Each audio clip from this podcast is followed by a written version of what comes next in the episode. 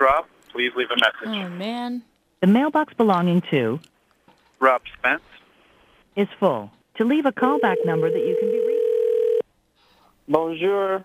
How are you? Salut, ça va bien? Uh, I am. I'm good. How are you? I'm great, I'm great. Nice to meet you. Say bon. You guys heard about the story about the Canadian filmmaker? His name is Rob Spence, and he, he replaced his false eye with a camera.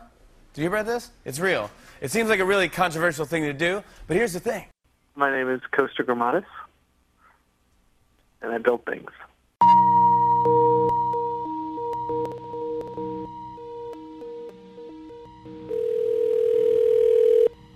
Hello?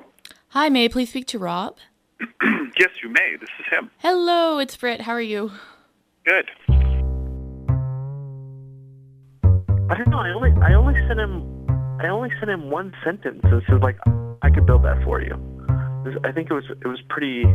Uh, almost like an arrogant statement.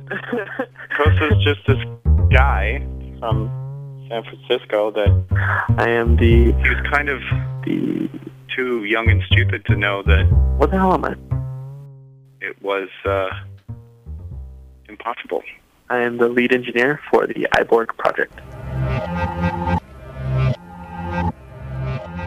What happens when you lose an eye these days is they take out the eye, scoop it out, and they put in a little ball of sea coral. Muscles and blood vessels grow into that sea coral, but it also provides a base uh, to attach the prosthetic to so that you achieve movement. Inside of the prosthetic, we've we've put a battery, uh, a transmitter, and and then a small camera.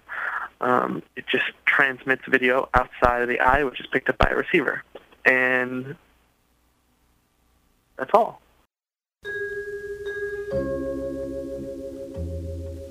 But there's something about pupil to pupil contact that you connect with a human being. with you.